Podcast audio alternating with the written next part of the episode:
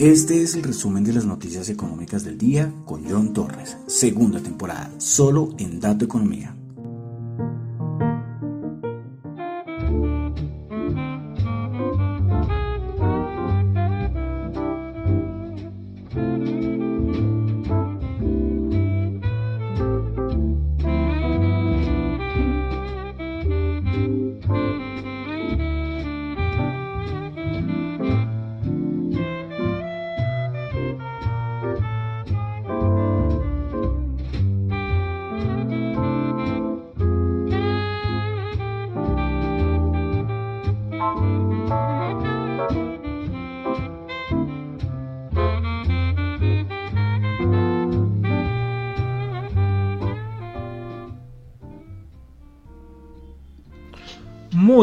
Noches a todos. Son las 7 y 33 de la noche de hoy, sábado 15 de octubre del año 2022.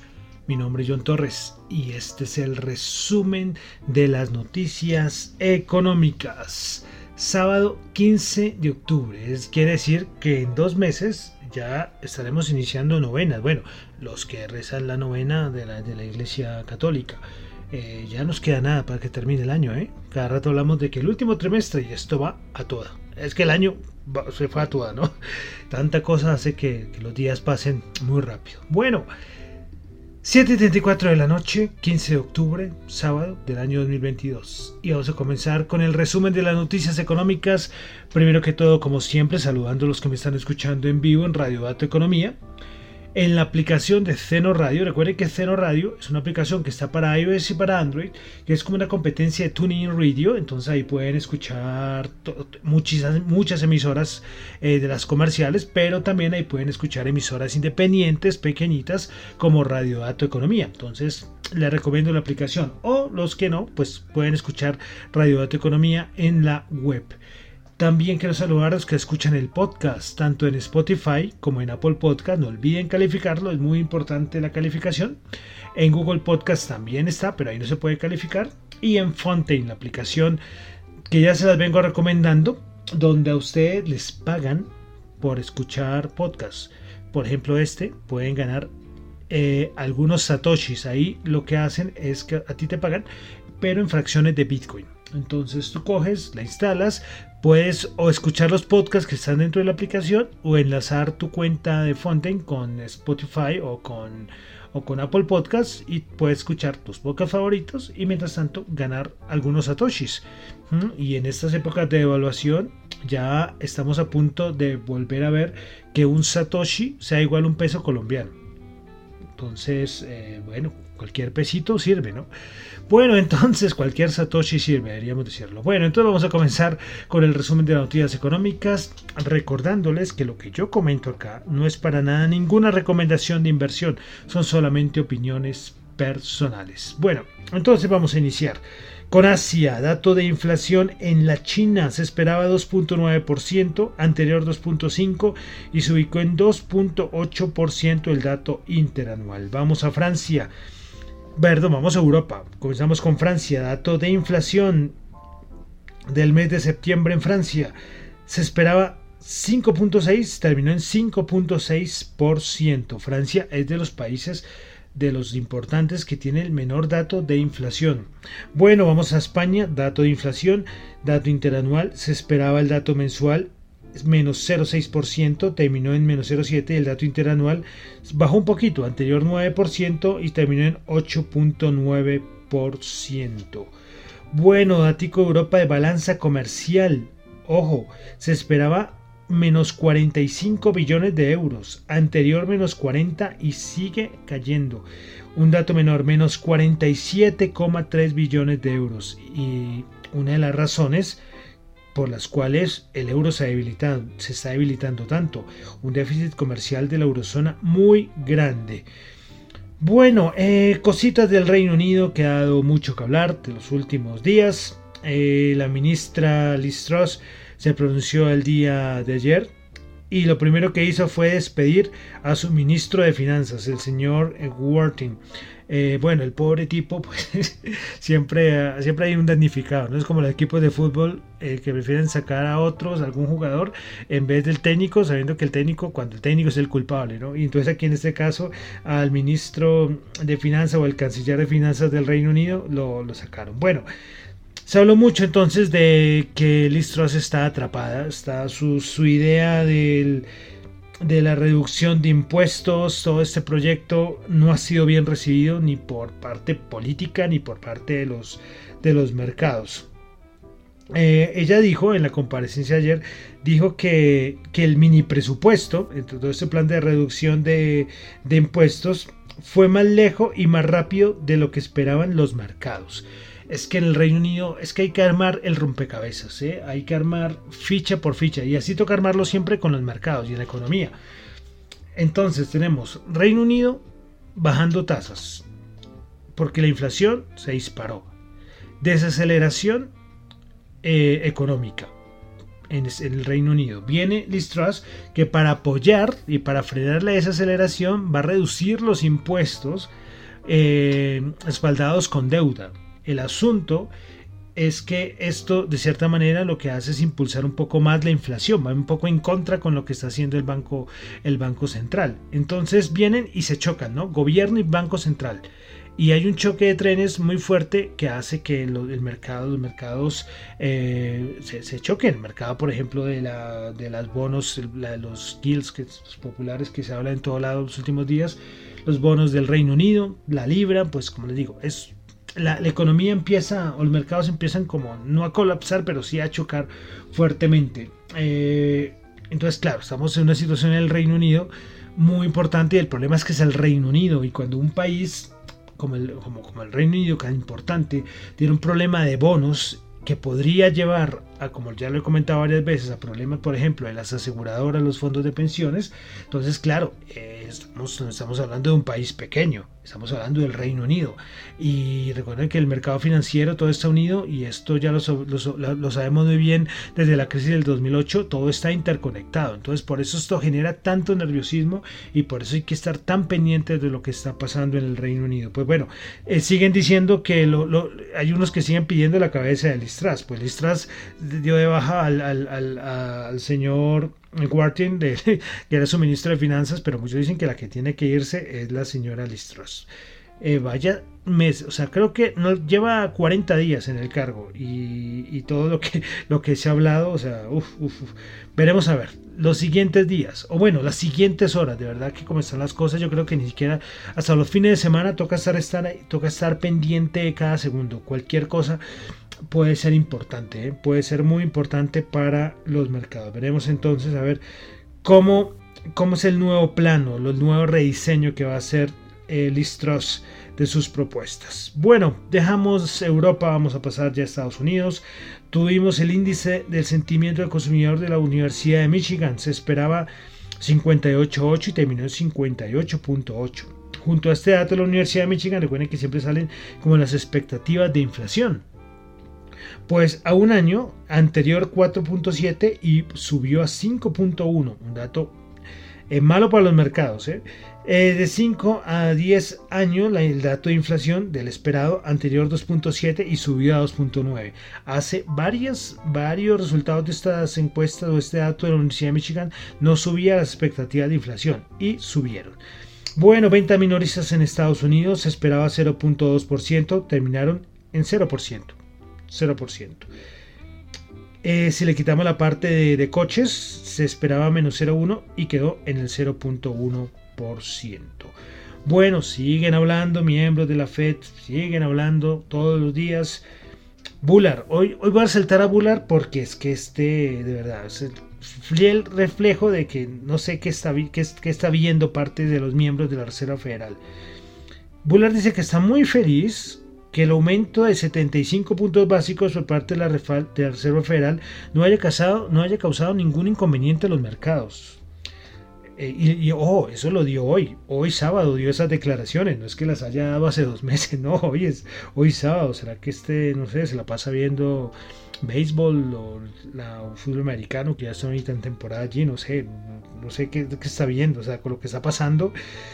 Eh, y también ya, hay otra joyita. Él también habló el día de ayer y dijo: Los mercados no están demasiado eh, estresados. Eh, lo que si hay algo de estrés, o sea, algo de turbulencia, aunque sean pequeñitas, es porque están en una transición de comprender que, se están teniendo tasas de interés más altas. O sea, este señor, este señor toca estar pendiente cuando este señor ya cambia el discurso, el señor Bullard, eh, toca, toca echar un ojo a los mercados. Sí, pero bueno, interesante. Pero ojo con las joyitas de la Reserva Federal se supo el día de ayer que el señor Bostic de la Fed de Atlanta pues había hecho algunas transacciones indebidas. Volvemos a la historia de Kaplan, de Rosberg, se me olvidó el nombre de los otros, que se saben empezaron a hacer movimientos, empezaron a, transar, a hacer, hacer trading, eh, siendo miembros de la Reserva Federal. Esos son unos caraduras tremendos. Pero entonces, pero, ¿y qué fue lo que, y qué fue lo que, lo que pasó? ¿no? O sea, porque esto es muy bien cuidado, muy bien vigilado. Jerome Powell ya, entre comillas, había llamado la atención hace unos meses. Y es que Bostic dijo que al usar un administrador externo para manejar sus inversiones, estaba eliminando cualquier posibilidad de conflicto de intereses o, la, o, conflicto de intereses. Eh, ¿Qué tal esto? ¿Qué tal lo del señor Bostic? Otro miembro de la Reserva Federal dice, no, pues bueno, yo le delego, o sea, yo no hago sino que lo haga un tercero y ya, me, ya, y ya quito todas las limitaciones que, que se estaban, ¿no? En, el, en la parte, hay un reglamento ético de los miembros de la Reserva Federal. Pues ya Jerome Powell y ya otros están en un proceso de investigación. Otro miembro que se va por asuntos de, de hacer trading de parte de la Reserva Federal. Qué joyitas, ¿eh? Qué joyitas. Bueno, eh, dejando los escándalos de la Reserva Federal. Vamos a Yellen. Que ojo, Yellen lleva unos días que se despertó. Yellen estaba en modo, modo Buller, que todo estaba perfecto, que los mercados estaban hermosos. Esto lo decía, creo que era el martes o miércoles de esta semana. Y de un momento a otro cambió el discurso y dijo: Oiga, las cosas no están bien. Y están, están un, poco, un poco difíciles. Y en las últimas eh, declaraciones así lo ha dicho, eh, lo ha recalcado, que está vigilando muy seriamente los mercados. Pero fue un cambio exactamente 24 horas. Yo compartí una imagen de una, cuenta de Twitter que da esta información financiera. Y, aparecía la hora, eh, cuenta como 4 de la tarde del martes. No, no está pasando nada, no hay, los mercados están supremamente bien, no hay problemas de liquidez, todo está perfecto. El martes a las 4 y el miércoles a las 4 Óigame, hay un problema, todo, lo contrario, hay un problema y hay un riesgo con los mercados. Ojito, con las tasas de interés subiendo mucho, se está, se está, las cosas se están complicando. Entonces, lo de Yellen es simpático. Y Brainer, voy a rescatar a estas dos, a Brainer y a Yellen. Bueno, las dos mujeres más representativas, ¿no? Eh, bueno, Mester, pero Mester sigue muy al estilo Bullard y el resto del combo de la FED. Bueno, y eh, entonces Yellen, todas esas declaraciones, la última que dio el día de ayer es que dice que las, los grandes movimientos que están haciendo los bancos centrales de las economías más grandes del mundo estaría contagiando macroeconómicamente al resto del mundo. Esto ya tiene más sentido, esto ya tiene un poco más, más sentido. Por lo menos ahí, ahí, ahí como, como bien, ¿no? Ahí, ahí como que mejoró. Eh, bueno, dejamos ahí a Yellen, vamos a otros. Ah, me faltó un datico de, macroeconómico de Estados Unidos. La estimación del Producto Interno Bruto del tercer trimestre de la Fed de Atlanta, anterior 2.9 y quedó en 2,81. Listo, entonces dejamos Estados Unidos, vamos a pasar ya a Latinoamérica. Dato de inflación en Argentina, 6.2, acumulado 82.9%. Ya hemos hablado siempre cuando digo Estado Argentina me, me, despliego ahí, pero bueno, nada más hay que agregar. Inflación del 82.9%, una economía con inflación del 82.9% y una evaluación no sé en qué niveles, pero bueno. Pasamos aquí a Colombia. Tuvimos por parte de la DIAN eh, de la DIAN, no, del DANE, de la DIAN, no, del DANE, las ventas del comercio y la producción de industria, los ingresos del sector de los, perdón, las ventas de comercio. Primero que todo, comencemos. La, si es que me enredé. El DANE informó el dato de ventas de comercio. Estas aumentaron 8.1%. La producción industrial aumentó el 9,1% y los ingresos del sector de alojamiento aumentaron el 36,2%. Esto lo comentó, eh, ya, me, ya, ya, me, desconfío, ¿no? el, el DANE. Bueno, el Banco de la República también ayer mostró su encuesta mensual de expectativas por parte de los analistas respecto a las variables macroeconómicas más importantes de, Colombia. Bueno, para octubre la encuesta mensual muestra que ubicaría la tasa de política monetaria en 10,84. La TRM para el cierre del 2022 del dólar, tasa representativa del mercado en 4.484. La inflación para finales del, del, año 11,9% y el PIB lo ubicarían en 7,5%. Esos son los resultados de la encuesta mensual de expectativas de los analistas por parte del Banco de la República. Y finalmente, una joyita más del gobierno aquí en Colombia, de la ministra de Minas y Energía. Abro comillas, tenemos que cumplir con la promesa del gobierno y es que se debe tener en cuenta la crisis climática a nivel global, que solo se podrá resolver si descarbonizamos la economía. Es que si descarbonizamos, bueno, cierro comillas, mi opinión es que, claro, si Colombia descarboniza la economía, mejor dicho, la crisis climática global se va a acabar por completo. Aleluya. Vaya por Dios, qué desastre. Dejamos Colombia. Vamos a, pasar ya a la parte de mercados. Índices empezaron a reportar un montón de empresas en Estados Unidos. Ayer fue todo el sector bancario, Citi, Wells Fargo, JP Morgan, Goldman Sachs, resultados mixtos.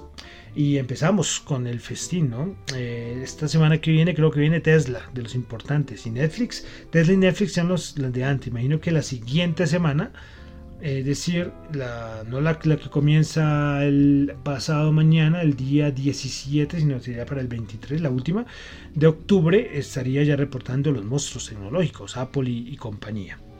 Pero bueno, vamos a, a pasar de una vez a la parte de mercados. Muy interesante. La última vez que hice el programa, que fue el día jueves, eh, habíamos tenido un repunte tremendo, histórico, que se había reversado 5.5%.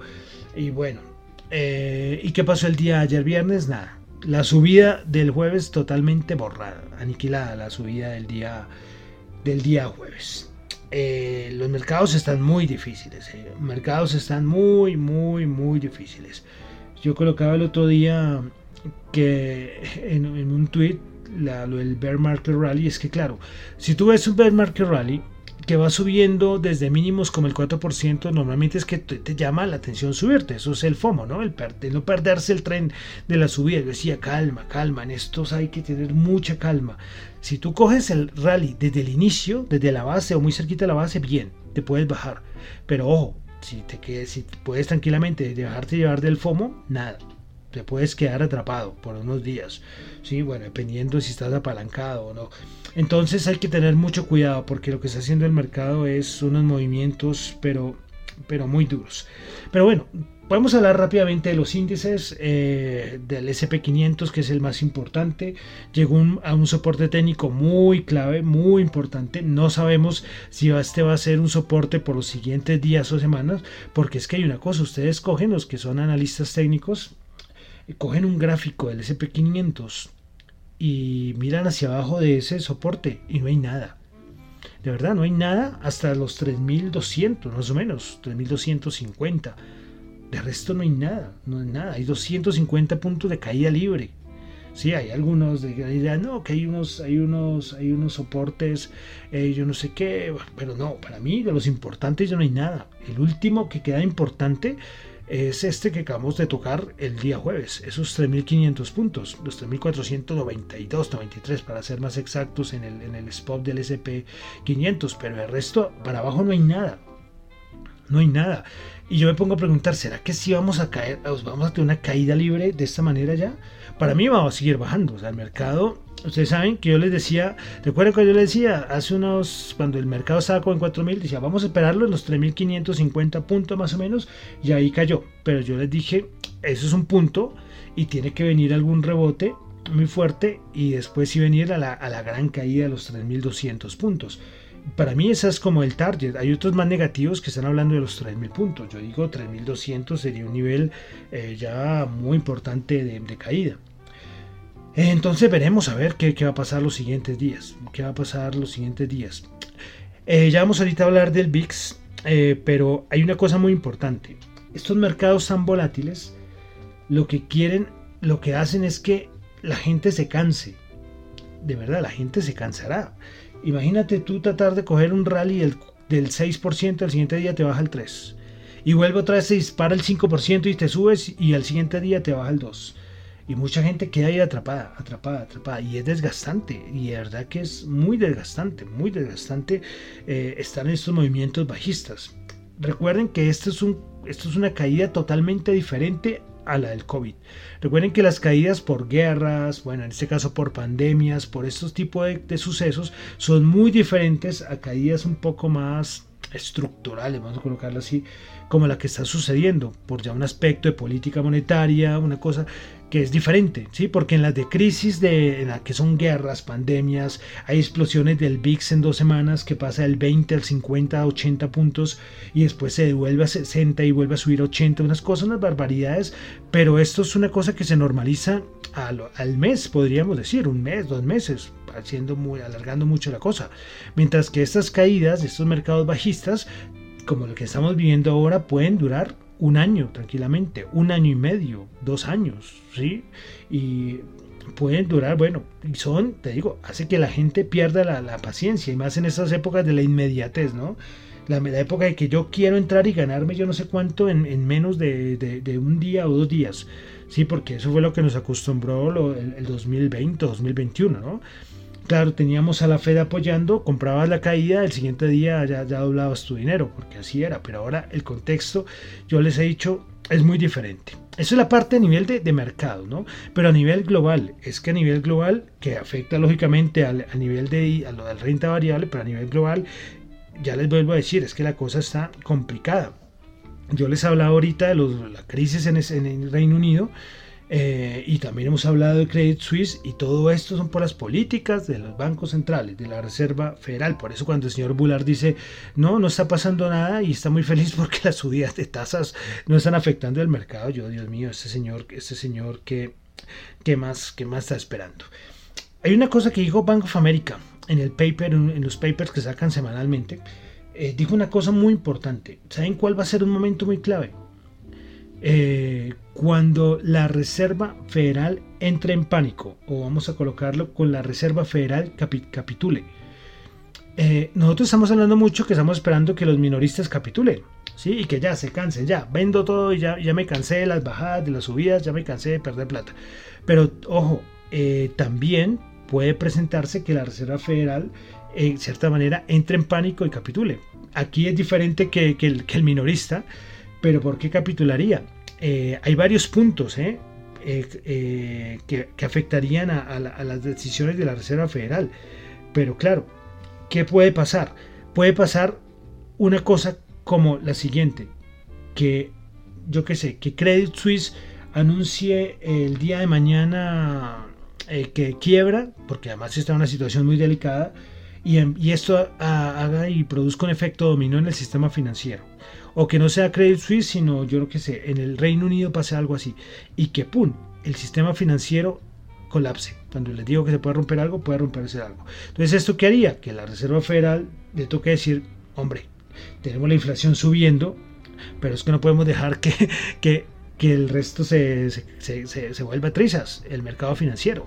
Entonces ahí tendría que frenarse. Entonces esto sería muy, una, una, cosa que si llegara a pasar, el mercado caería, yo creo que caería con fuerza, pero el momento reaccionaría, porque inmediatamente diría, hombre, se cayó, se cayó todo, hay una crisis financiera malísima, pero ojo, la Reserva Federal va a tener que frenar su subida de tasas y muchos bancos centrales. Entonces esto podría ser que la Reserva Federal cambie. ¿Listo? Eso sería una cosa. Pero otro es que Banco of America presentó como una tabla de requisitos o puntos que harían que la Reserva Federal empiece a bajarle, a bajarle como el ritmo eh, a, sus subidas de tasas eh, o, a las expectativas de subidas de tasas. Lógicamente, el de la inflación, eso es el dato más importante, que la inflación vaya bajando, pero hay otros datos que podrían hacer que la Reserva Federal empezara a bajar un poquito la, eh, lo de la subida de tasas, la expectativa de subida de tasas. Banco of America lo señala así. Los datos de subsidios de desempleo. Recuerden ese dato que recordamos todas las semanas. Ese dato lo mira la Reserva Federal. Segundo, tasa de desempleo. Que la tasa de desempleo empiece a aumentar mucho, la Reserva Federal empezaría a echarle ojitos. ISMs, los PMIs, que los PMIs se contraigan mucho daría muy mala señal. Recuerden cuando hablamos del nivel de 50. Eh, cuarto, lógicamente, dato de inflación, que ya lo hemos dicho. Quinto, eh, datos de crédito de consumo en los Estados Unidos. Siguiente, el dato del VIX. Que el VIX se dispare mucho también sería una señal no muy buena para el para el para los bancos centrales, especialmente para la Reserva Federal y el MOVE. Ya les, les he dicho, les he hablado acá muchas veces del MOVE, el, el Merrill Lynch Option Volatility Estimated, creo que sí, ahora sí me lo aprendí, lo he repetido tantas veces que es ¿Y qué es el MOVE? Pues el VIX de los, de los bonos, la volatilidad. Entonces, si estos datos, que son como 6, 7, 8, 7, 8 datos macro, cuando están muy malos todos, es una señal que la Reserva Federal ya tiene que dejar de subir tasas porque ya por dentro está rompiendo el mercado. Ojo, aparte de que en algún momento llega a ocurrir una quiebra muy grande y ahí sí lo detendría. Pero les digo una cosa, los datos de desempleo no están malos. Los datos de subsidios de desempleo están empeorando, pero no están malos. El dato de inflación, pues ese sí lo, revisamos. El crédito sí también está ahí delicadito, pero no está tan grave. Eh, los PMIs todavía no están graves, si mantienen por encima de 50. Y lo único que en el momento, entre comillas, eh, alertaría a la Reserva Federal sería el VIX, porque a la Reserva Federal le pone un poco atenta que el VIX esté por encima de 30, pero el MOVE, el MOVE si es el que lo tiene, el que tendría más preocupación para la Reserva Federal, porque ahorita está más o menos como en el 160, un nivel absurdo de, de volatilidad de los bonos. Pero entonces todavía faltaría, faltarían varios datos para que la Reserva Federal podría, como les digo, como capitular. Me pareció muy interesante esto, lo han comentado varios analistas que, se los quería traer, porque siempre hablamos de la capitulación de los, de los minoristas, ¿no? Pero, pero también la Reserva Federal eh, podría, podría dar marcha atrás o podrían suceder las dos cosas al mismo tiempo, podría ser. Entonces, por eso les digo que hablamos acá, puedo hablar rápidamente del SP500, pero toca ver son las cosas que están pasando grandes al, alrededor. Y como les decía, el MOVE, el VIX, la volatilidad de los bonos, eh, un momento absurdo, o sea, el peor año de la historia de los bonos el portafolio 60-40, 60 renta variable, 40 renta, renta fija, que siempre fue eh, el portafolio, o sea, si tú confeccionabas su portafolio así no tenías pierde, porque normalmente subía la, bajaba la renta variable, pero normalmente los bonos eran el refugio. Este año no, este año están bajando los dos y los bonos están totalmente destruidos. Y estamos a punto, ojo, estamos a punto de que este año, todavía quedan dos meses larguitos para salvar el año, pero al día de hoy, este año es el peor en 100 años de los portafolios 60-40. En 100 años está siendo peor que el año 1929. Entonces, como ven, eh, difícil. Y otro datico de, para que se alerten de los bonos. La, rentabilidad del bono a 10 años, el que siempre recordamos acá, ya vamos a revisar, ha subido durante la rentabilidad del bono a 10 años ha subido durante 11 semanas consecutivas y esta se convierte en la racha más larga desde 1978. Entonces, como pueden ver, eh, es un, son, lo que estamos viviendo es histórico.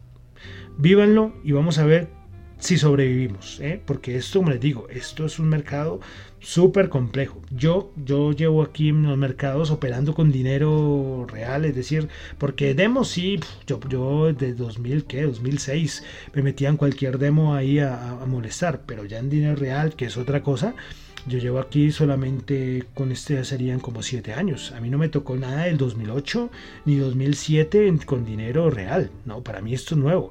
Entonces imagínense a alguien que entró a operar en el año pasado, donde, cuando pensaba que todo siempre subía. Uf, a ver cuántos quedan vivos. Bueno, un carretazo un poco largo de hoy fin de semana, pero quería aclararles estos puntos porque es muy importante, es muy importante ver en sí los índices son importantes, pero tratar de ver la parte macro, ¿no? La parte macro que está afectando a todos los, a todos los mercados. Bueno, y finalmente eh, dos cositas antes de entrar a dar un repaso a los índices. Y es que eh, ocurrió un rumor, ojo, hablando de que se rompa el mercado y todo esto de los problemas de liquidez, hubo un rumor ayer que lo dio Reuters, no la agencia Pepito Pérez, no, Reuters dijo que el Tesoro de Estados Unidos estaría preguntando a los principales bancos si debería comprar algunos bonos del gobierno de Estados Unidos para mejorar la liquidez del mercado. Ojo, el Tesoro, es decir, Yellen, que se despertó, por fin se despertó. Eh, y estaría, porque ya están viendo que hay un problema. Hay un problema. El problema de los bonos. Como les digo.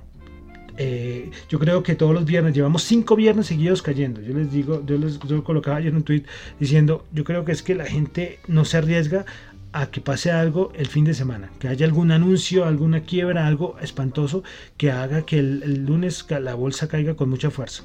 ¿sí?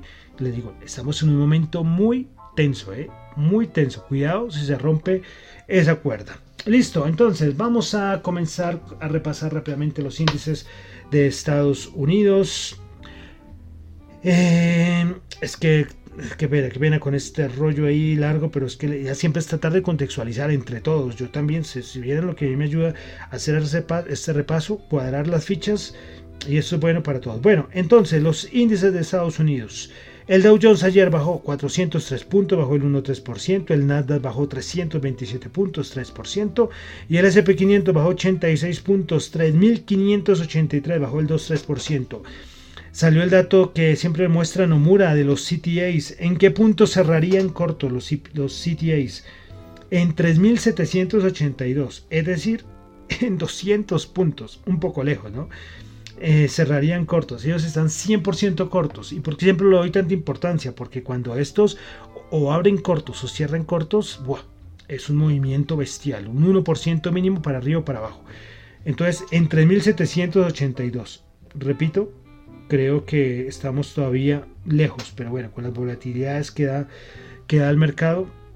Bueno, rentabilidad del bono de Estados Unidos 4,02. Por encima del 4%.